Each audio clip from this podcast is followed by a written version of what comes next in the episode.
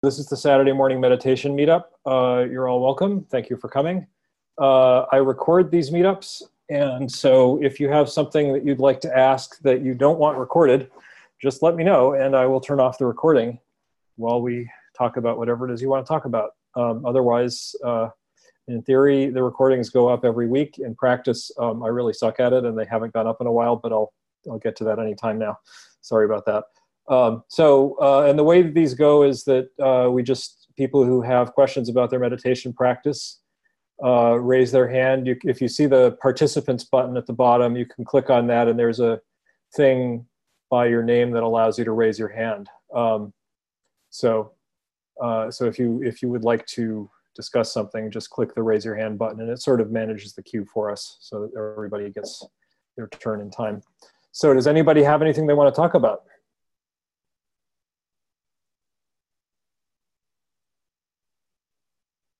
I raised my hand, but uh, I'll, I'll Yeah. just I'll just go.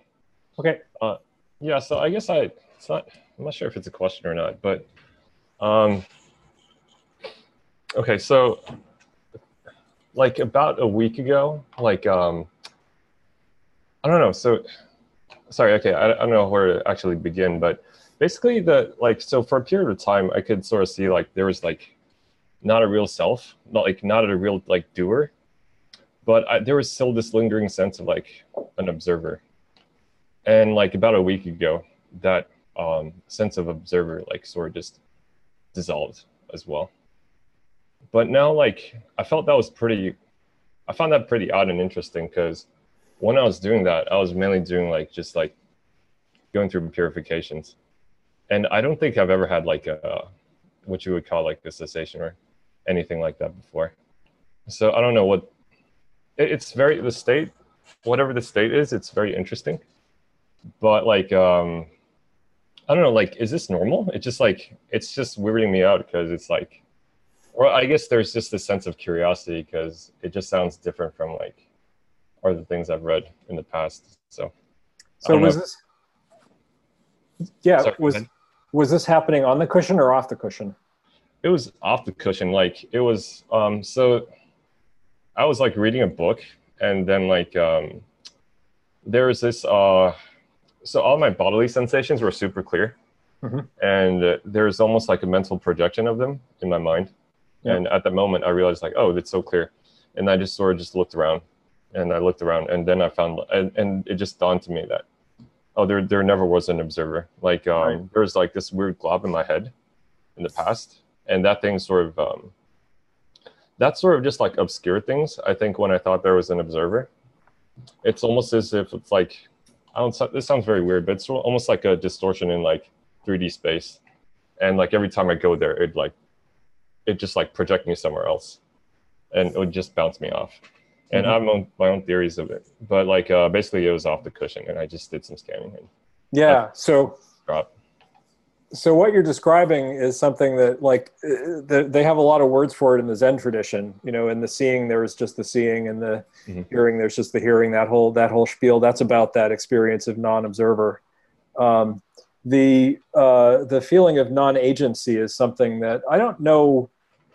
Uh, Culadasa certainly talked about it, um, and it's something that uh, Jeffrey Martin, um, when he did his his uh, his studies of the of the of the various different locations that people land in as a result of uh, awakening experiences. Um, people who land in what he calls location four have that experience of not being an agent. So there's there's stuff happening and somebody's doing it, but there's no identification with it being done, and there's no feeling of like being in charge of it. Um, I don't know if that kind of resonates for you or if that sort of doesn't. Right, it, it does. Um, if I expand, like, uh, so if my introspective awareness is weaker, it sort of um, is tougher to maintain. Mhm. But if my introspective awareness is strong, and I can see like sensation or any sensations or any thoughts or any intentions as they come up, you can sort of see that they come out of nowhere. Like you're not doing it, and it's just being done. Yeah. And um,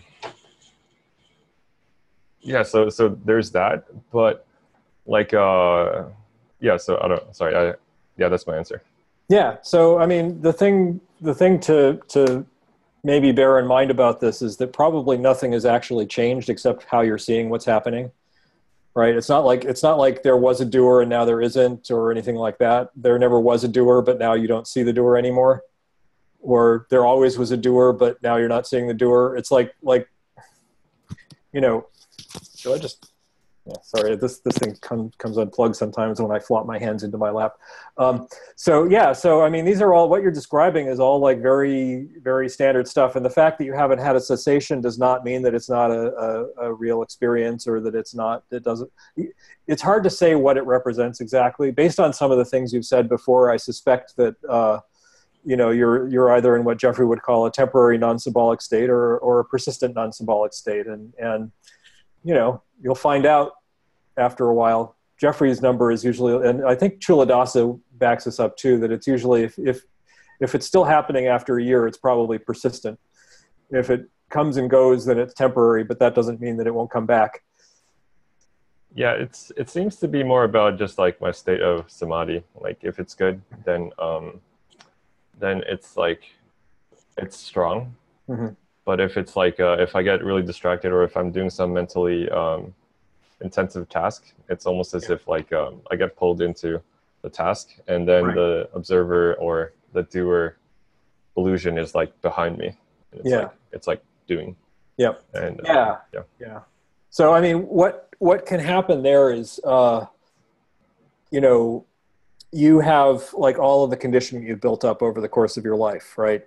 And uh, so you'll have conditioning associated with various tasks that you might do, and uh, when you start doing that task, all of the, this whole constellation of conditioning that, that, that used, to be, used to be present when you were doing that task comes right back.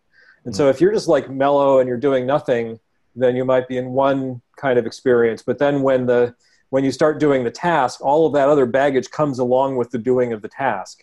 And so one of the things that you can, you can learn to do is actually just bring the doing of the task and not the other baggage uh, and that's just a process. You you know if you if you you know if you have a, a, high degree of mindfulness generally, then then what you'll find is that is that that high degree of mindfulness will tend to erode the connection between the task and all the other baggage. And at some point, you'll be sitting there doing the task, and you won't have the other baggage with it, and you won't be contracted into the small self. You'll just be like, you know, in the doing. There's nothing but the doing. So how does one like bring mindfulness to it? Because like I can observe it, but like, do I need to like actively let go in that uh, case? Well, ge- generally speaking, my experience has been, and you you may your your mileage may vary, but but my experience has been that that um, when you're doing the task, if you occasionally check in, and you can use a mindfulness bell to remind you to do this if you occasionally check in and just are like, oh, what's going on right now? What conditioning besides me typing? At, like for me, it's programming, right? So me typing at my computer doing the programming. What conditioning is going off besides the programming? Um, and this is actually for me, it's been really beneficial because like a lot of the conditioning that's going off when I'm programming is all the resistance that I had to programming. And so I'll be sitting there typing and I'll notice the resistance starting and I'll be like, oh, okay. And eventually you get to the point where you just start noticing these things because they're not as familiar anymore. So, like when the resistance comes back, you're like, what's happening? Where is, oh, right, the resistance. And then you, your mindfulness comes back and you can release the resistance or, you know, do whatever. And, you know, to some degree, the way that you do that is sort of a zooming out. So, like you've been kind of compressed into the small self. And so if you can just expand back out again mm-hmm. um, and just give yourself space and kind of get get as meta as you can about what's going on. Um, then because you know everything that you experience is a mental construct right? I mean including my claim that it's all a mental construct. Um, and so uh, that includes your experience of being in this contracted state. And so you can actually like zoom out and notice the, the, the feeling of being in the contracted contracted state from outside and all the stuff that's going on and pick it apart. It's just you just over time you develop this facility with zooming in and zooming out and observing mental states and stuff like that. It's not something that can really be explained in in depth. I mean, I'm basically just sharing my you know how it's been for me, and it'll probably materialize slightly differently for you. Andrea's experience of it is different than mine. So I see. Yeah, so I can. Um I can definitely actively keep like awareness very expanded, Uh-huh. and like um, and while I'm doing it, like I can still like it's funny, but like I still see like suffering processes happening, Yeah, Exactly. and it's like um, the way I describe it is like I don't know if if you watch like the Disney cartoon uh, Dumbo, it's like Dumbo thought it needed that feather to fly, Mhm. and then it dropped it and then it realized it didn't need it to fly, and that was sort of what it felt like. It's like everything's still the same, Yep. but it's like also different. Yep. Um, but I don't know. It's uh yeah, I'll, I'll experiment with that because I can definitely keep like awareness very expanded when I'm doing stuff. Except like um, I just like when suffering comes up, I'm like, okay, should I actively let go? Should I like investigate it? Should I like um, poke around and like play with it, or I don't know. Yeah, I mean, if you think about the sort of the agency view that you were talking about earlier, like the feeling of not being the doer, Mhm. um, who is it that's going to be uh, actively letting go of it, right? So right. you might as well just investigate because if you investigate, what tends to happen, this has been my experience at least, if you investigate, what tends to happen is whatever you're investigating loosens up and releases because it's seen by the whole mind and the mind is like well that doesn't seem to be working very well let's like undo that it's the problem the reason why the why these uh, condi- why these bits of, of dysfunctional conditioning persist is because they're in their own little place and they're not um, they're not really being seen by the whole mind and so as soon as the whole mind is like looking at them it's like well that's not right and and it just dissolves So, I see. Yeah. Cool. Well, uh, thanks. sure all right i think uh, lewis was next Hi guys. So uh, I the the last week of sitting has been interesting. I I followed some advice that I think you gave me, Ted, which was that I I, I thought I was over efforting, which I clearly was, and so I I, I practiced a lot the the the intent you know uh, release notice loop and sort of like just fully let go. I said my intention, fully let go, and then you know if, if my mind wandered, I would bring it back. And and you i think ted suggested that i try and notice if there were like if there was a pattern in some distractions that were that were sort of like you know taking me away from the object of attention. And if so then i could reset the intention not only to follow the breath but also to be particularly vigilant about certain distractions. Uh, turns out that the distractions that are taking me away from the breath are thoughts about my meditation practice i that is I- very common yeah, I figured that out. And once I did, then I sort of like, you know, s- set an intention to be particularly vigilant about those, seeing those as they arise early. And it made a huge difference. And also just being relaxed and letting it go. So so it's been a good week of practice. But but then what uh, what's been going on now, uh, increasingly so, is that the P- the piti is getting stronger it's very pleasurable nothing but but i can feel it more in more parts of the body with more intensity and with more duration too. Mhm. so so then here's my question. I i think i'm in stage five-ish. Now i don't care a lot anymore which is good i think. Uh but but uh so i'm not really practicing like stage six like whole body with the breath or what have you i'm just dealing with subtle stable dullness, doing the body scan, coming back, seeing. So that's what I'm practicing. But but then sometimes when I get the the piti, I sort of like want to explore it and see if I can sort of like prolong it or do something with it. And I, you know, I, and I read Leigh Brasington sort of right concentration and, and sort of like trying and it feels so pleasurable i feel a lot of joy so i like try to stay in it and it's sort of like it's made it last for long periods of time that I didn't think it was possible. Uh, so so uh, okay, so then so then the question is, is this should I be doing this or should I just be ignoring the piti and staying with the breath, or should I go into it and feel the joy and let it sort of like uh, so and, and and the last thing is I do this whenever I've gone into the piti to explore it, and uh, it's it's been when I feel the attention's pretty stable then I, I jump to that. It's not anyway. So that's kind of like the question: Should I ignore it or should I keep exploring it? And you know, I think this is not. Maybe I'm not at the spot where I should be like experimenting with jhana like states or what have you, like the first jhana or so. I don't know. That, that's kind of like the general question. Yeah, I mean, if you have access concentration, then you know you could just go into jhana, like, Yeah. and and that's how you find out if you have access concentration, right? If you can go into jhana, you have access concentration. Um, so uh, so you could experiment with that, but I would say you know if you're if you're experimenting with that and it's not happening, then uh, it's worth investigating whether you whether you have done enough with stable settled dullness. Because I mean, it's certainly possible. Uh, you, you can definitely prolong these uh, uh, states of piti while you still have stable settled dullness, and then you're not really going to make progress, right? Your meditation is going to be really pleasant. You're going to enjoy it. You're going to feel like, well, you know, meditation's great. Why wouldn't I want to meditate? And you're just going to get stuck there for an indefinite period of time. So it's worth investigating whether you need to still work on stable subtle dullness. Um, and I would suggest that you do that. Um, and uh, then, because the kind of piti that you're talking about can definitely happen as uh, in stable subtle dullness at the end of stage four, and it's not, you know, it's a it's a dead end if you if you just stay there.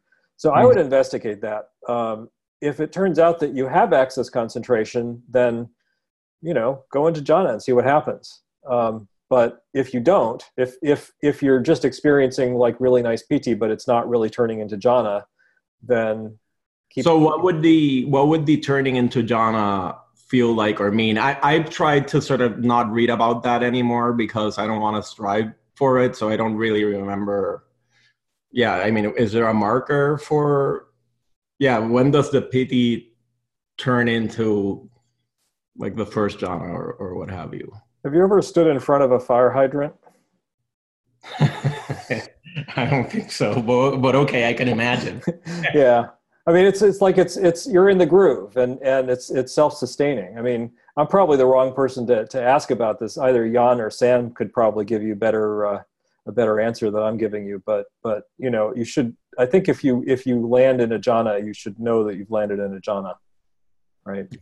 It's not gonna. You're not gonna be like, well, is this a jhana or is this just piti? No, you're not gonna. You're not gonna ask that question. Okay. Yeah. Cool. All right, that's helpful.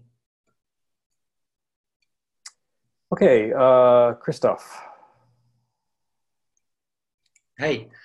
Um, so I'm still. Um, we we discussed last. We discussed the same topic last week. Actually, um, it was purification related. Like that, I had a pretty.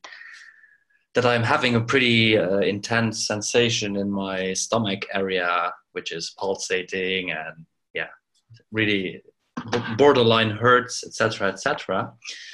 And yeah, I've been trying to work with that for the last week.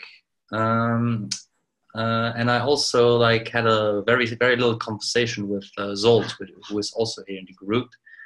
Um, and I have been wondering, or we have been wondering, um, at what point you should start like um, taking these, making this sensation your object of attention, because I'm I'm fe- like in my case, in my particular situation, I'm fearing that I'm going for it too soon because in the last month I've I've been sort of like training to look for um, um, emotional cues in my body, like sensations that could be related to emotions, because I, I yeah I haven't been really been feeling those in the last few years, um, and I'm wondering if I may have because of that because I've been um, like focusing so much on those cues um, if I if I may have like trained my mind to to yeah to to just focus on them that, uh, too soon maybe.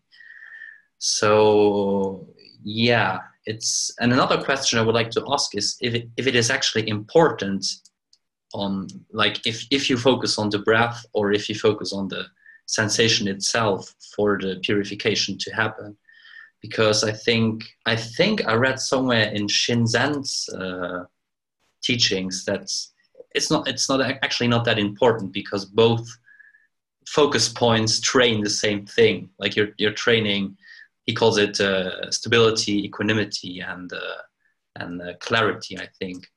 So yeah, I was wondering if you had any suggest or if anyone had any su- suggestion concerning, like, yeah, when to switch to it, uh, if it's a good idea, when it might be a good idea to switch to it, etc., etc. So um, I, I'll tell you from my personal practice that that when I notice that it's something that I can direct my attention to, um, and that it's it's sufficiently coherent that I don't think it's just going to evaporate as soon as I turn my attention to it. I do tend to be in the habit of turning my attention to it and exploring it. Um, uh, that doesn't mean that that's the right thing to do. Gilbert has his hand up, so he may have a theory on this topic. Well, um, the answer is somewhat personal, right? Like, I mean, it's personal to each person. It makes sense why you're asking this question. There's often a lot of uncertainty when you are delving into, you know, uh, if not uncharted territory, territory, you know, you haven't been in a while. Maybe the last time you were there, it was overwhelming or traumatic. Uh, so yeah, that's kind of what your question is is getting at, right? You know, at least to me, that's what I, that's what I think. It's it's kind of like you're asking, you know, when am I ready to really deal with the purification? So, in answer to your second question, for maybe I should go go to your second question first because that's the easiest one. Um, it's very necessary, right? I mean, if you don't purify the stuff uh, that you know is there in your mind and your mind body system that's always going to be there um, impeding sort of you know your your meditative development your uh, emotional expression as you're going through life like yeah unless you deal with it it's not going to get better right and mm-hmm. there there um there is some that like can get better kind of in the background over time but you know there's definitely a huge place for um, you know to really actually deal with some of this stuff. It's got to come up um, yeah it's got to come up in sufficient sort of force in a sense. Now now i don't say it like it has to be so strong that it's overwhelming um yeah and actually if most of the time it's not overwhelming and and i think um you know, particularly if you just have, you know, some sense with it in moderation, particularly if you're not on retreat, naturally it's going to be much less overwhelming, right? Um, you know, it's on retreat that, uh, you know, th- things are just more intense, right? That it's more likely mm-hmm. for things to be so difficult. And then, um, even more challenging is if, you know, it comes up that purification stuff comes up in conjunction with the difficulty integrating inside experiences, um, which, you know, to me, that's like progressive insights kind, kind of stuff, the, the dukkha jnanas, the dark nights, right? Well, most people, when they experience like the bad dark nights that like they're stuck with for, you know, months and years, it's kind of like, well, it's because all this stuff's coming up together and it's so overwhelming. Um, and so the good thing about you know it come stuff coming up early um, you can start to work through it early right you can start mm-hmm. to um, yeah so let me know if you have any follow-up questions with that yeah um, yeah um, that, that, in a way i'm very like like the thing got start like the thing started the ball started rolling at a retreat that i went to a month ago yeah yeah, yeah and it really made me freak out so that's that. Uh, I can really, really um, I really see what you mean. Um, the, the, the, the problem that I see now is that it, you know, I usually like it, it's this enormous tension in my butt, in my in my stomach, and I, I focus on it, and I I can like I can I have this intuition. I don't know where it comes from that there are like emotions beneath it, and um, like I've made the experience that um, sometimes when I when I just ignore it and keep focusing on my breath, there's an there's an emotion that's being evacuated from it. Like there's suddenly some anger appearing, etc. And other times I have the feeling that if I put my attention on it in a as meta way as possible, um, that there's there's some pressure being released from it. And yeah i'm a very i have this tendency to be a bit obsessive and systematic and everything. Um, so yeah i'm i'm just wondering which yeah i guess it's just a thing i have to to find out for myself.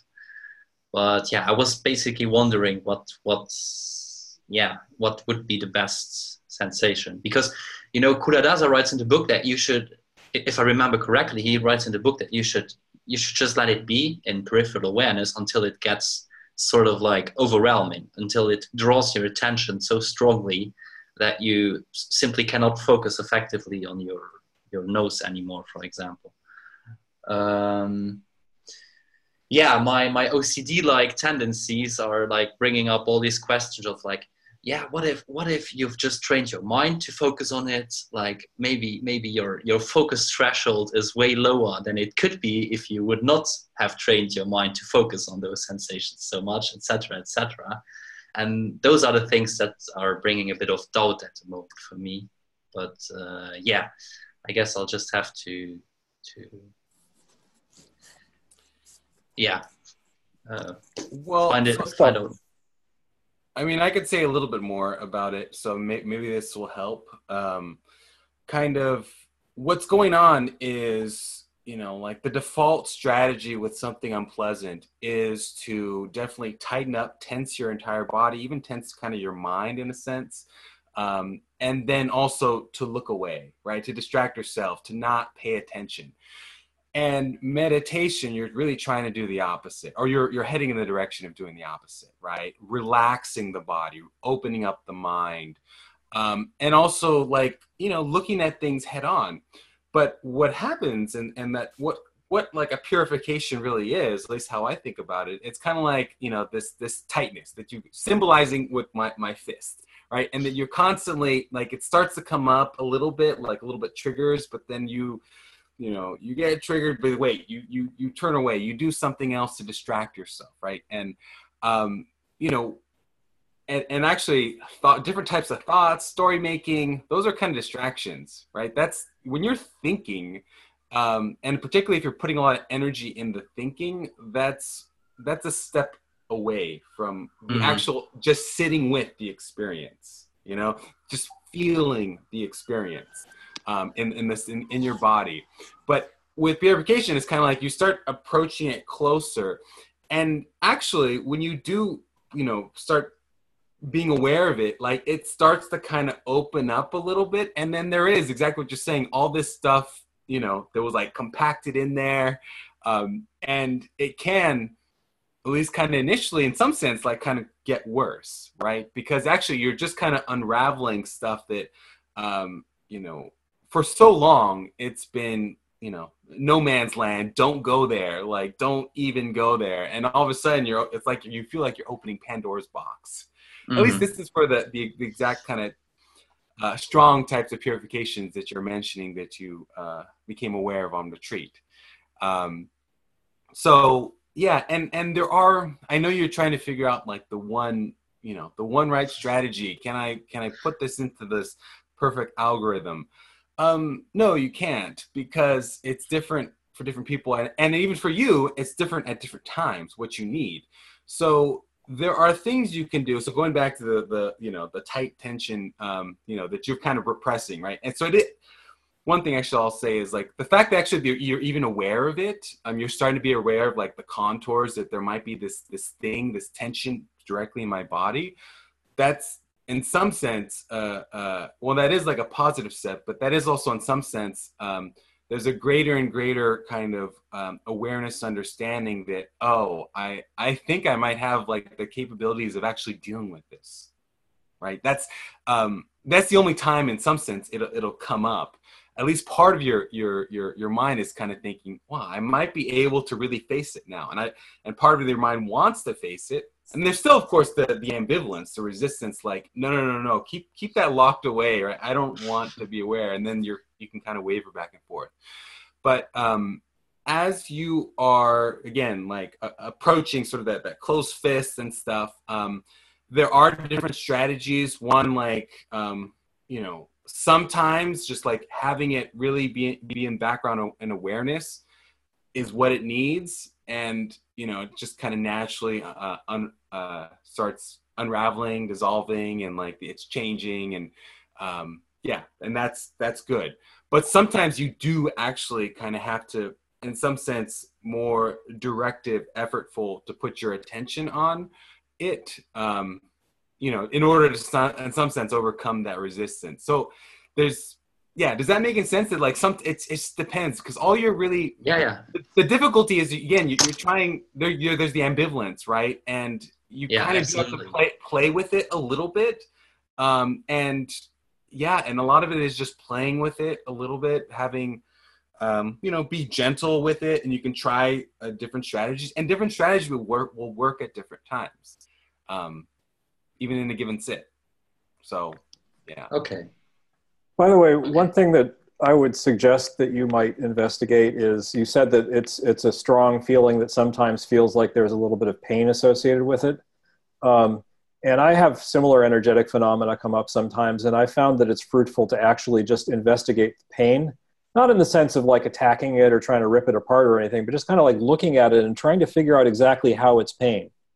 Like, in what sense is this pain? Why does this seem like it's pain to me? Because oftentimes when you look at it closely the the understanding of it as pain goes away because that's just like a label that you slapped on it and and and there wasn't actually any pain. Uh, not saying that to predispose you but i'm just saying if you look at it you may find either that it's pain because there's like some muscle that you're tensing in which case you know that's some useful information or it's pain because like you've labeled it pain and then once you see through that then it just becomes information. So okay. uh, yeah. Jan did you want to add something? Um, yeah first a question. Um, you said like um, you you hadn't had like uh, these experience of emotions for years before this retreat. Could you experience like emotions in your body before the retreat? Not really. Like I've I've developed into a sort of like a heady guy. Like I've always been in my head. I've al- always tried yeah. to, to to rationalize emotions away in some. Okay. Some because then um, I I know from Tucker he always like talks about um, three types of uh, people. Yeah, yeah. I wasn't I was on retreat with Tucker, and uh, yeah, yeah. I identified myself as the mild delusive type. Yeah, and that's, um, that's and why I why I switched to body scanning, and that's when that huge yeah. thing came up. Like, so, so I think body scanning is the way to go. Actually, here, that that would that's what I would do. Just keep on doing that because you're becoming more aware aware of, of your body. Um, which in this case, because you are the delusive type, then probably is uh, the better strategy. Um, uh, because you want to have this body awareness. Um, so okay. I think I think you should explore that and keep on doing that. Okay.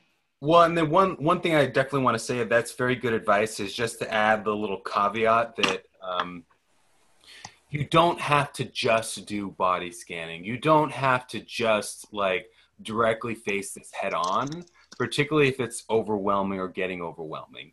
Um, and you know, I mean, I, I, I say that particularly actually, you know, having done a number of Goenka retreats where like that's like all you're doing for sit, you know, uh, sit on sit hour and hour and hour, and um, with that, I mean, you can uh, progress super far, but then also actually you can you can kind of go like a little too fast. Um, and then you go too fast and you're like, oh wow, it's too overwhelming, and then you just you know your process kind of stops because it kind of get got too overwhelming. You start kind of shutting down or. Um, but so it's it is I think it's good to have um, yeah body scanning is going to be good, but then also uh, you know secondary practices. Um, I mean I think metta loving kindness like is a really yeah. really awesome one that yeah. um, you know that just uh, ones that are less threatening or um, yeah or even just like okay i'm just gonna more focus on the breath. I'm not gonna go too much into body scanning right now or just kind of relax breathing. Um, yeah that's good. So it's not like um, i have to focus on this right now or you know the only way forward is through right? Is that you know, if you have like like a striving type approach to like I'm gonna, you know, uh, kill this this this purification or get through it, like you know, I'm gonna tense up. Like that actually works at cross purpose to what you're trying to do, right? It's uh, you are fundamentally trying to kind of relax around it, let it be, accept it, um, and it the the energy of it, the intensity of it, sort of starts can really drain on its own. Um, yeah, and then one last caveat to the metta even is actually one that can help lubricate things and um, you know and, and some people of course like for them the metta like you know uh, uh, even the metta practice themselves like that's overwhelming for them but you, you'll you'll have to um, you you do have to figure out kind of what works for you and um, to see what regulates you right? What yeah and, and to to make sure that you don't yeah there's no need to go like too extreme into um yeah i'm going to deal with this purification go straight into the unpleasantness and you know I, the more unpleasantness i experience the better it is or yeah. Okay well, thank you very much, guys. Uh, I'll uh, let you know how it goes.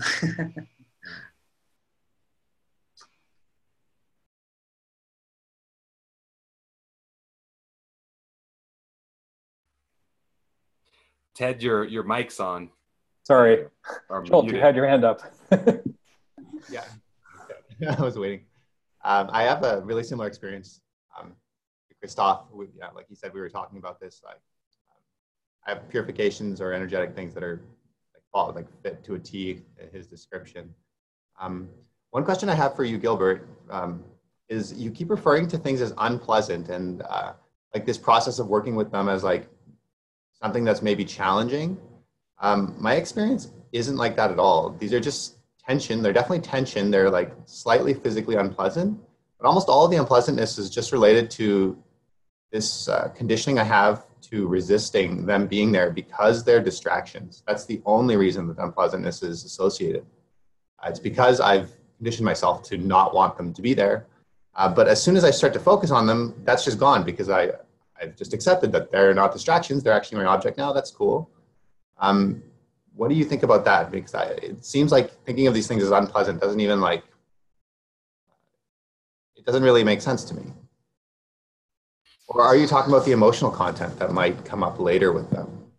I'm mostly talking about the reaction um, because, yeah, I mean, it is the case that in med- any sensation, um, if your, you know, meditation is strong enough, actually, there's a way that there's an equalizing that happens, even what's pleasant and unpleasant and neutral. And actually, then it, it can it can be uh, slightly pleasant too, or like really pleasant in some sense. Like if you're I'll say if your concentration's strong. If not, I don't know.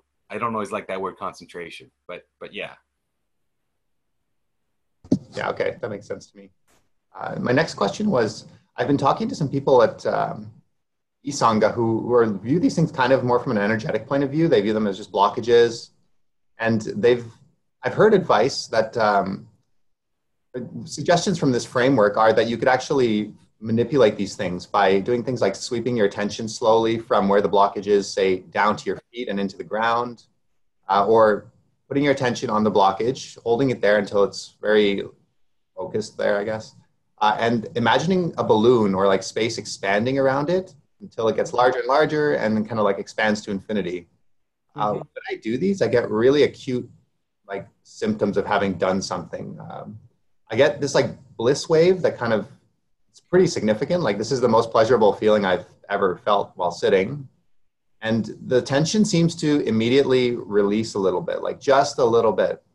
Uh, it also seems to move around. Uh, like it, the thing that's pretty static usually becomes much much more flowy and less static as soon as I practice these things. Um, I'm curious, Gilbert and Jan and Ted and anybody, what do you guys think about about working with purifications from this kind of energetic framework where you actively do stuff? Um, well, one I'll say is that I they're they're just they're, they're tricks, right? They're they're tricks, they're frameworks, and they can be very useful.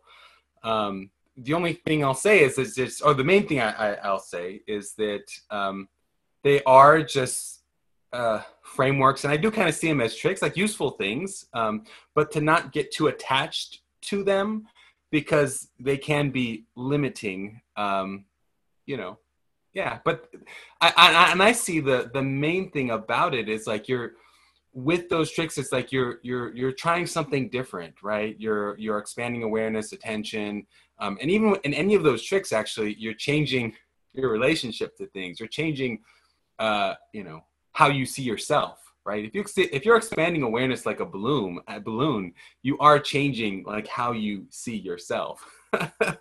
You know like that there, there, are subtle things that go on with every any one of those tricks. Um, but they're, they're good. But yeah that's that's what i that's what i think but other people might have things. Um, yeah this is actually very interesting because um, i switched to like that practice um, at the moment um, because um, I also um, well I mainly like um, teaching get my teachings from Tucker, so um, this is mostly his views. Um, but I also went like uh, on the same retreat as Christopher, Christopher, and I had like big uh, insight experiences, and his uh, view is that um, when you have that, um, you want to integrate it in your mind fully. And um, if you have done that completely in your whole mind, then you're an arhat. That's that's his uh, view. Um, and um, to do that, um, you have to be like reach your whole mind. And some parts of their mind are like blocked because of purifications and um, those manifest into your body. Um, so the, the the meditation that i'm currently doing is exactly this. I'm just doing body scans and finding those blockages and trying to like focus on it and see what it does. And actually really interesting stuff is coming up. Um, so um, you could do that and experience with it. I know his advice is that um, that if you can go for insight practice uh, or get there, do that. But if the purification is blocking you, then do purification. Um, but I think his view is more like get to awakening first and then like integrate it into your whole system um, by purifying your whole system and um, also concentrate your whole system. So uh, this is his view, and this is what I'm currently doing. Um, on your body scan, I've done body scanning before when these issues were there in their like contracted form, and I didn't feel like the body scan addressed any part of them because my intention at any moment in the body scan was to feel a sensation in the spot I'm looking at and then move on to the next spot. Um, hmm nowhere in there is there anything about focusing on the tension. So is there some different form of the body scan that actually has you working with things as like part of the instruction? Yeah, I don't do like go to a different part anymore. It's more like, oh, I noticed there's like an energetic, big energetic sensation. Just stay there, like yeah, there, like just focus on that all the time. And you could do that those different things um, you mentioned. Um, yeah, so you you don't have to like go to the next. If it's like a big energetic sensation there then you have found your uh, spot. So yeah. That's all i have. Thanks everybody.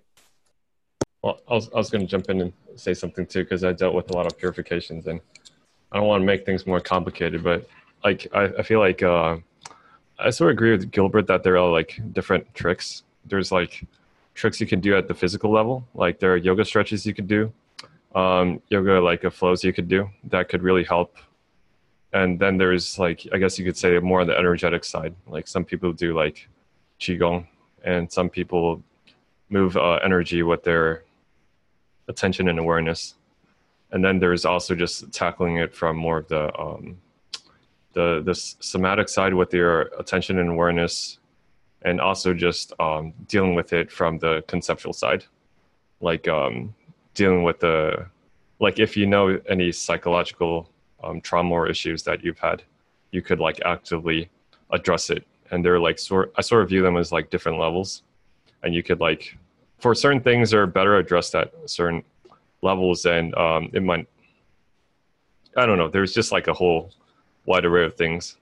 Now what I don't know is like if you could just purely pursue one and one of them is good enough. Like uh, I just in my experience I just practiced and experimented with a lot of stuff but I don't know. It, it, could also. I think there were times where also I I thought um, I felt it could also be a hindrance because like you could also get into this mindset of like oh I just want to get done with this. I want to get this out of my system and yeah that that's a hindrance in it in it um, in itself. So a, a lot of it is just really being like for me at least it's being fluid and experimenting and like sounds weird but also like being fine with it you know like you're not trying to get rid of it like this moment or tomorrow or like just like let it be there, be fine with it, and play with it, learn learn stuff from it, and yeah, it's a that's sort of my takeaway. Yeah, one of the things I just I, I've been having the exact same experience that you just described, Nate, where it's like you see the thing, and there's a tendency, at least for me to be like, oh, that's a problem. I should deal with the problem. But if instead I just look at it from the outside like, oh, isn't that interesting? That's actually way more, it, it feels way more fruitful. Like it, it, it seems to, it seems to really help because the problem with identifying it as a problem is like that little bit of conditioning is there for a reason. It has a function. And um, just like sanding it off is not really the right approach because then you you're left with with you know nothing to deal with whatever that conditioning was there to deal with. Whereas if you're able to just look at it from the outside and be like well isn't that interesting? I seem to be you know consistently getting angry about this thing or i seem to be consistently experiencing this weird trigger that i don't even know what it is. It just shows up as energy. But you know there's some emotional thing that comes along with it or whatever. Just like getting out of that and just like looking at it seems to be really really fruitful. Um, yeah curiosity is like is, is, awesome for that. It's like hey yeah. this is this thing came up. Like uh, let me play with it. Let me see yeah. what happens. Yeah. yeah. I mean i almost think that one of the things that's going on here and and you know this is actually reflected in the things that that i think everybody's been saying here is that it's like we're building uh, this sort of toolkit of ways to look at our conditioning. And um, you know that the toolkit at least my experience has been the toolkit just gets better and better over time. Like my ability, when I first started dealing with conditioning um, in purifications before, you know, my finder's course experience, you know, I was able to do some fruitful stuff with it. But man, the amount that I can do with it now is so much more. And it's because I've been learning how to do it for the last two and a half years. And I'm better at it now. And I think that's that's just the trajectory that we all tend to be on. As soon as we start examining this stuff, um, as long as we don't get caught up in sort of that self hatred cycle where we're like, you know, oh, I'm doing it wrong. Uh, we're just curious and gentle and you know interested. Then these tools just start to almost build themselves, and and the ability to look down at the at the purification and see sort of it's almost like you're seeing the structure of it except that it doesn't really have a structure but you're kind of you're kind of looking at it from the outside and seeing it and giving it a name. Um, it's it's it just it becomes more like i've even noticed changes in my ability to do it in the last week that have been beneficial so you know. It's a process. Uh, steve your your your hand is up. What's going on it did. um, so, yeah, what what you were just saying, I've been thinking a lot. I th- one of your favorite words is capacity, and uh, so I, what I've been doing in my practice is uh, working on capacity. So I've done some. I just talked about it here, doing some uh, formless sitting, but I've been doing more Tai Chi and working on energy and working on my breathing, trying to try to improve the capacity of my lungs and sitting up straight and and just working on focus and being in the uh, moment more, which leads me to then this other question I've come upon lately is when I'm mindful or in meta, meta, cognitive awareness, it's you're you're doing it, but then at a certain degree, you are like this. You are like the observer, and you're that. But so at some point, is like, are you going to go through all of life observing, or are you going to participate? That's the, you know, it's the the difference between. Are you in the flow and you are actually, you know, doing, or are you just oh, here I am doing this, here I am doing that, there's that, oh, this happened, that happened. Does that make any sense at all? That seems, it's not like a big conflict or anything, but it's just states of mind I've been noticing. Yeah, I mean, it's uh, one question to ask is does identifying with this make it better? Right? Like, like, is it more fun to, so for example, yesterday, Andrea and I drove up to Montreal from Brattleboro and uh, so we're in the car we're driving along and it's like this time of year is just unbelievable. Like it's just so beautiful.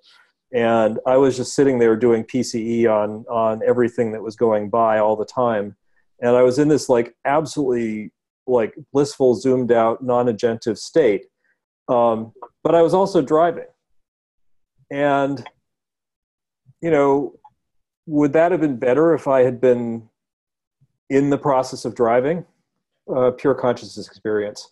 Um, it's uh, kind of hard to explain, but but uh, I can I can go into it after after we're done talking to Steve if you want. Um, so yeah, so so on the other hand, you know, yeah, if you're like, you know, on a date with your girlfriend and uh, you're like examining what's going on objectively is that really the best way to enjoy your date?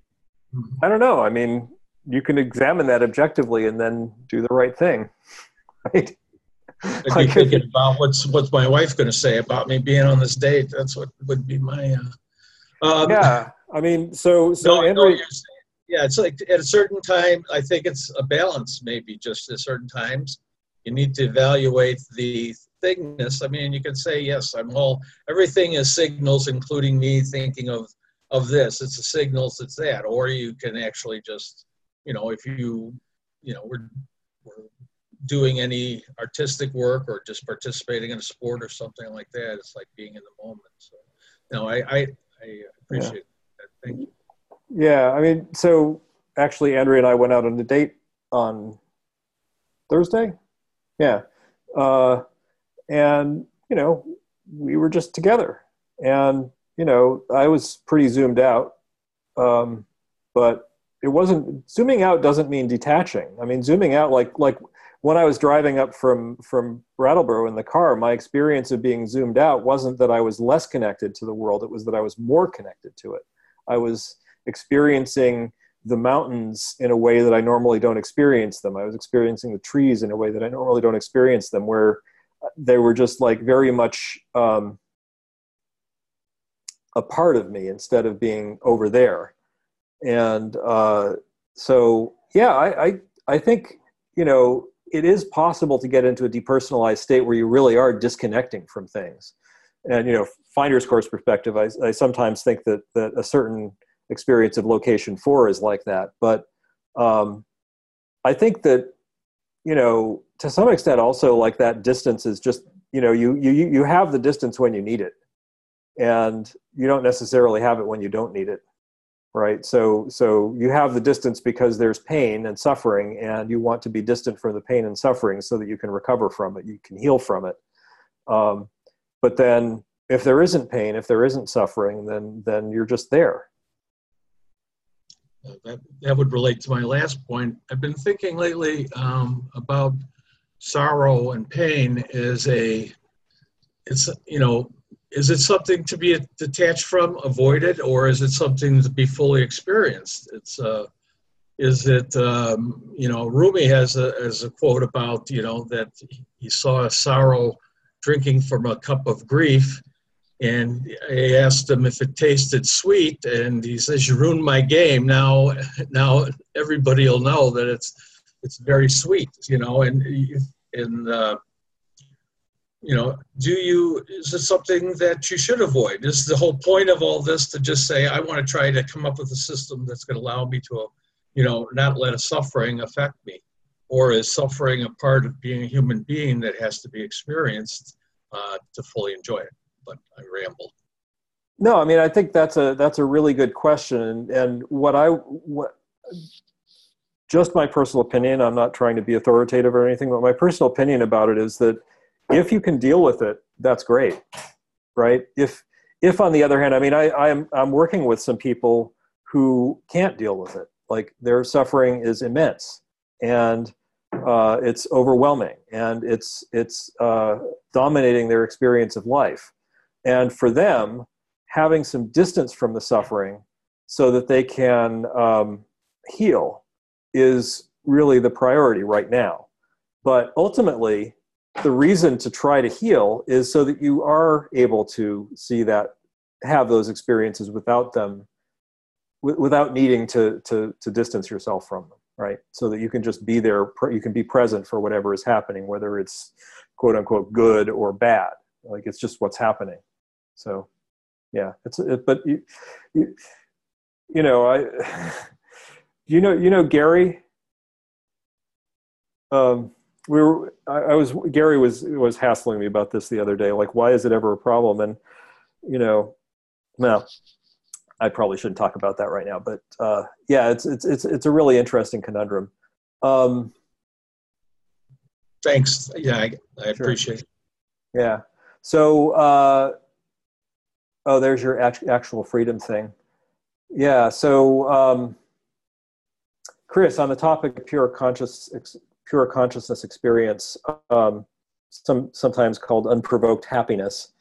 Um, basically, it's it's like this experience of just being totally present with what you're seeing and and seeing your seeing how you're seeing it, and not uh, you're not resisting whatever like emotions or mental constructs or whatever come up around it, but you're not really engaging with them either.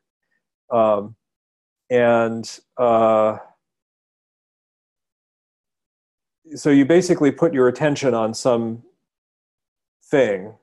It doesn't have to be beautiful but uh, if you do this right it will become beautiful if it wasn't already or you'll realize that it's beautiful.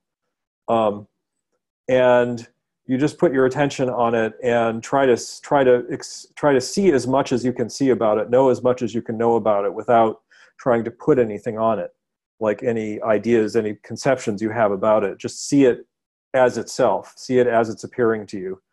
Um, and if you get this right, uh, it produces a, a very uh, joyous engagement with the object, which and it can be an awakening practice. Um, it's it's one of it's one of my favorite awakening practices actually. Um, so for what it's worth. Thank you. Sure. So, Michael, you have your hand up. Hey, um, yeah, I had a question. I'm still having a lot of trouble with leaving my sits early. Um, uh-huh. and my goal has always been to do one hour sits. And even though we've kind of gone through this before, and I, and I'm reading a bit about it in um, other texts as well. Kemma has some good advice um, about not trusting your mind and, and, the inner child, those things like that. But uh, this past week or so, I've been going like tw- 23 minutes uh, some days. Um, and so I decided to do like maybe it'd be better just to lower the the time so I can feel like I'm accomplishing rather than failing. So I lowered it to like 34 minutes. Um, and I was able, I'm able to do those usually. Um, and sometimes I feel like, oh, I, today I think I can, can go longer. But maybe, why do you stop? Uh, I get to a lot of resistance. Um, sometimes it's just like, uh, oh, I'm hungry. I'm too tired. It's too hot. This or I've got a headache. This or that. Um, a lot of times, what what the final thought I get when I end, and I, I just started observing this lately because I'm trying to see like what what's going through my head is I get to uh, like a thought in my head that says I can't do this right now. It's either I can't do this or I can't do this right now. And maybe with a little back end of I'll come back and do it later. And usually I don't. So uh, usually it's like I can't do this. Like and it's I notice it's mostly based on if I go into like a strong gross distraction or mind wandering phase where it's just uh, not even close to any type of meditation. It's just sitting there and then all, and then it's okay. There was there was uh, it's like you're not even sitting right now. It was complete mind wandering about something else. And I think maybe there's a there's like an inner failing feeling like okay, it's not working, so I can't do it right now or something like that. I have some thoughts. Definitely, I'd love to hear. I mean, I can't do it right now as a as a thought, right? I mean, it's maybe not um, the deepest reality possible to see. Um, you know, one thing Tucker gave me that was really useful was just um, this idea of, I mean, he calls it strong determination, but really, I mean, the phrase is like, or the way he described it is basically, if the building's not on fire, you know, you can do it, right? Like, there's, you're not going to starve to death in another 20 minutes. You're not going to, um, I mean, sometimes you're going to fall asleep. If you fall asleep, then you'll fall asleep. It's okay. It's not the end of the world to fall asleep during meditation. You know, you're not going to damage yourself permanently in any, any major way by continuing to sit there. And even if your mind is completely wandering, you still can continue to sit there and let your mind wander. And I found it useful to separate that to say to myself, you know, even if my mind wanders and I feel like I'm not meditating at all and I feel like I'm just sitting there, um, I'm, I'm going to finish the sit. You know, I will I will finish the sit unless you know the building's on fire or like someone physically starts punching me or something like that. Um, and I think setting um, setting the timer to sits you can finish is also fine, right? Like I mean, if you can't do 45 minutes, do 30 minutes, right? It's okay. Um, but I think having that for me, I found that training my mind to do the sit that I said I was going to do at the beginning of the sit was a really useful helper, and that let me kind of increase things over time. So I guess what I would say is, um, you can keep going if you want to. I mean, you know that, right? I can't do this right now. For sitting is just a thought, right? Like it's not like trying to run a six minute mile where probably you can't do it, right? There's no major physical difficulty to sitting. So you, so you, so you agree you can do it, I think.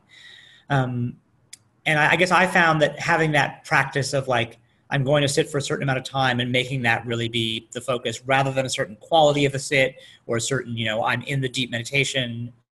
Um, that was really helpful to me to go with it. I don't know if it's useful at all, but that's yeah. my thought.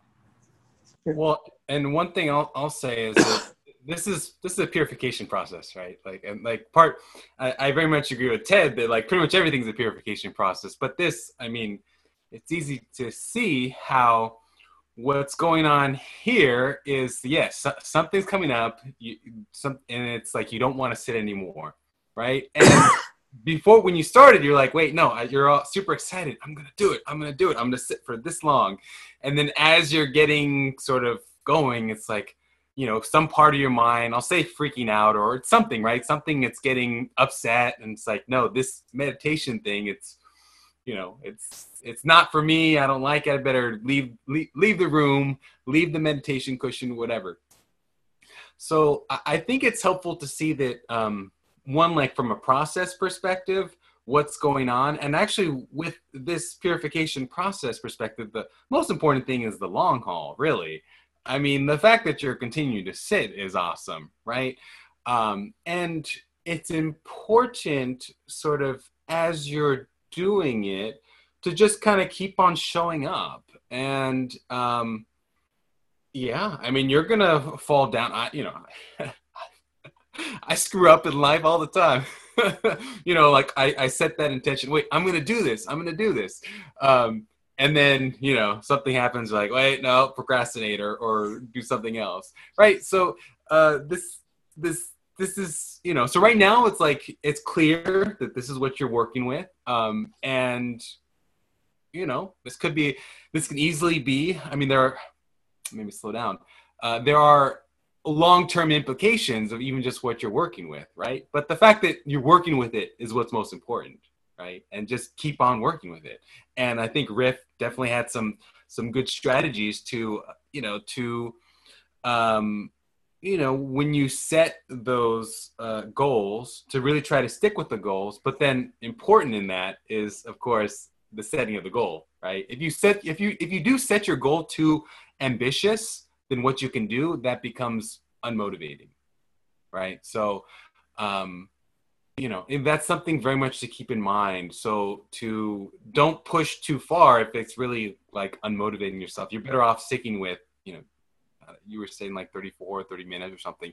You're better off sticking with like 30 minutes if if you keep on doing 30 minutes you keep on doing 30 minutes. And then you know to build up sort of your your confidence then you're like okay you know after a long time now i'll increase it to 31 minutes right? But if you jump too fast um, then yeah, you could sort of just be going in a way that's like in the long term, it'd be killing your motivation.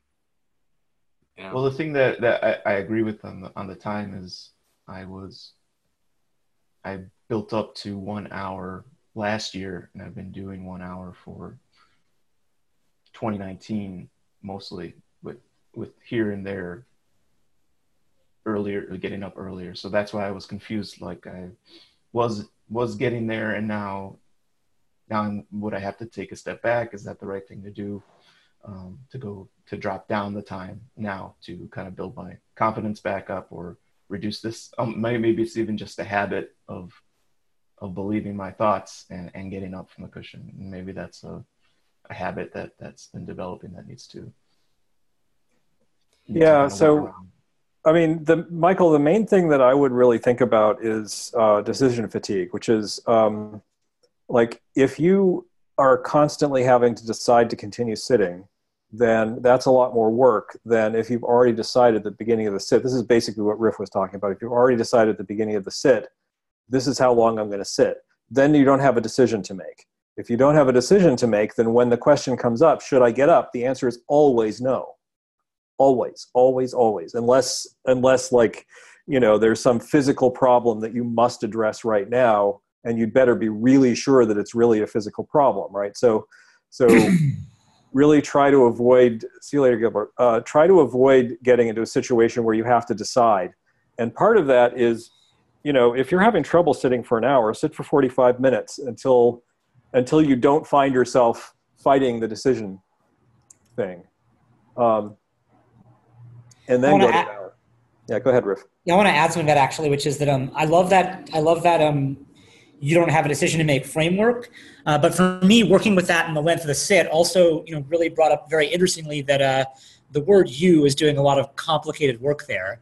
Yes. Because even though I told myself like I'm not going to get up unless like the building's on fire, I still, you know, many times the thought goes through my head, I can't do this, or I'm going to stop, or I should get up, or I need to move now. And so um, it really is an interesting thing to observe kind of the interaction between like how the you that makes these decisions is not really unified. And so right. I do find that overall the um, I'm not going to make a decision is a useful thing to fall back on, right? But it's not 100%, it's not totally automatic. Like the thought that there is a decision will still come up even when I have told myself there is no decision. Yeah, no, what I mean by that is not that you won't have the thought, it's that you already know the answer to the thought and and if if you're able to do that and usually i've found that you can um, then it, it just makes it a little easier. Um, anyway uh, let's see. James uh, has his hand up. Yeah I'd, i would like to say something to you michael in a way. Um, so I've, I've worked with extending the length of my sits over various different um, periods of time. Um, one thing I would say is I think probably everybody on here has gone up and down in the length of their sit at some point during their meditation career, um, and it's perfectly normal. The other thing, personally, something that helped me when I was trying to extend some time was um, thinking about it in terms of, you know, why is it that you want to sit, and if you can kind of deconstruct that. Um, even if you get to the point of just using a simple labeling um, process to label stuff. Arguably, it's kind of keeping your mind busy, but if you can get to that final bell, then you'll have that sense of accomplishment that you managed to get to the end. And again, you know, you can actually do it. And I think the way that you described it speaks to um, a deeper thing that a lot of us probably also uh, encounter at various times, and that's kind of being a bit hard on yourself as well. And um, you know, I think that's I'd be interested to hear in other people's thoughts on how useful that is because I don't know you, Michael, but I pretty much know that you being hard on yourself is not what you want to do. And you also don't want to be hard on yourself for being hard on yourself. um, so it'd be interesting to hear what other people's strategies are uh, when you encounter those sorts of um, instances.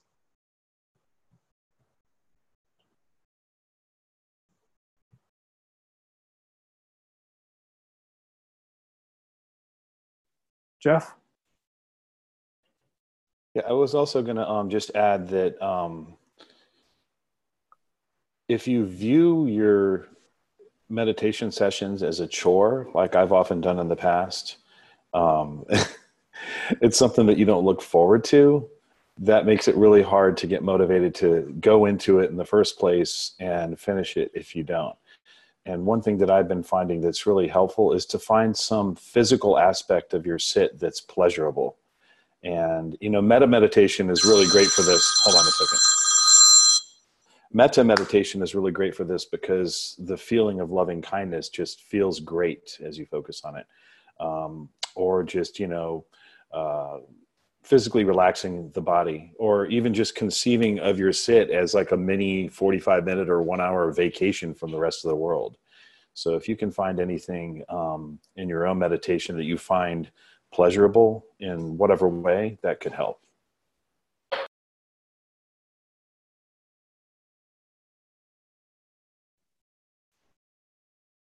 Colleen.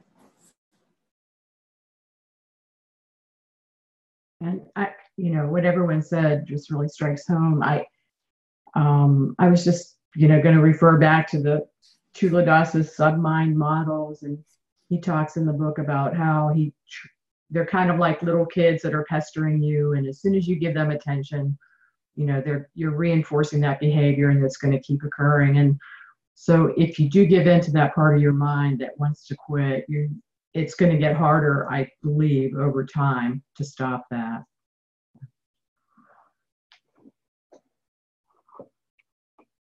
Yeah, that's the whole the whole inner child lecture, or the, the you know sending love to your inner toddler. Um, Thanks. Yeah, yeah. It sounds similar to some things that I've um, gone through. I haven't really focused on the pleasure part as much and and viewing the meditation as a chore i've gone back and forth from kind of starting out that way then there was a time where it was more looking forward to it then went back to feeling like a chore and sometimes it's in between i usually doesn't keep me from not going into the room and and sitting but yeah there's the the, the staying the whole time but um yeah I, I i don't see the connection with being hard on myself but then again i've I've been told that I am hard on myself, so maybe there's a lot I'm not seeing in that regard. Um, but uh, uh, yeah, Michael, until you actually experience negative self-talk talk entirely dropping, you have no idea how much of it there is because it's constant from uh, just pretty much everybody all the time. It, it's constant at a low level, and you just don't know it until it stops, and then you're like, "Wow, where'd it go? This is amazing."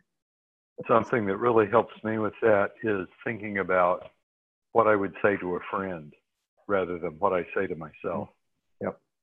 I'm a lot more hateful to myself than I would be to a friend. A lot of times, though, the negative self talk really isn't talk. It's just like a feeling. It's a feeling of anxiety or a feeling of fear or a feeling of uh, guilt. Uh, it, can, it can manifest in many different ways. But, but any, pretty much any time you ever have any sort of negative feeling directed at yourself. It's it's just a a nonverbal kind of negative self talk. Um, yeah. And, that's, really, and that's really interesting, Ted, because I, I was going to say that since this past year and a half or over a year and a half that I've been meditating, um, negative self talk to myself, which used to be very high, mm-hmm. dropped down very very low to almost very rarely pretty quickly. Yep. But you're saying that there's a feeling component of anxiety or uneasiness or something that's definitely definitely still there. Um, so that was confusing, but uh, it's interesting that you're going on that topic. I'd like to hear a little bit more if you were going to talk about that. Yeah, I mean, so I'll, I can say a little bit more about it. We're, we're getting towards the end, but just just very briefly, I mean, my experience of of uh, uh, you know, if you look at the if you look at the four stages of awakening, um, and you think about the fetters that drop, each one of those fetters is actually a motivation for some kind of either negative emotional content or uh, positive, uh, in a sense of craving emotional content. Um, and so even like just, you know, I would like this conversation to end is a form of negative motivation coming up, right? And and it's really so so as you go through sort of the process of of um, uh, meditating and eventually awakening and going through the stage of, awake, of awakening, you find all of these little ways that your mind is motivating you by basically either applying a whip or uh, a carrot, right? It's either putting a carrot stick in front of you or it's it's like beating you up. And I think that the the the point at which you reach fourth path is when there aren't any carrots or sticks left.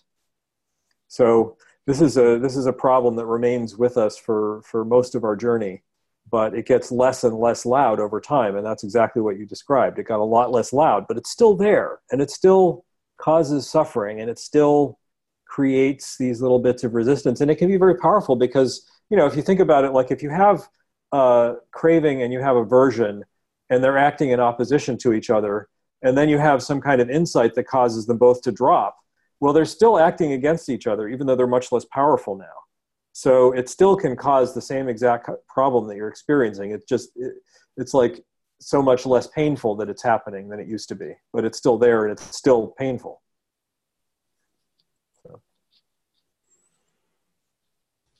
Thanks, everybody. Sure.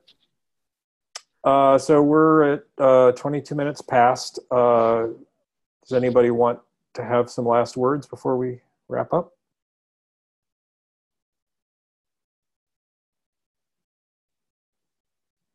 I'd say that's a no. All right. Thanks, everybody, for coming. Great to see you. And hopefully, I'll see a lot of you next weekend.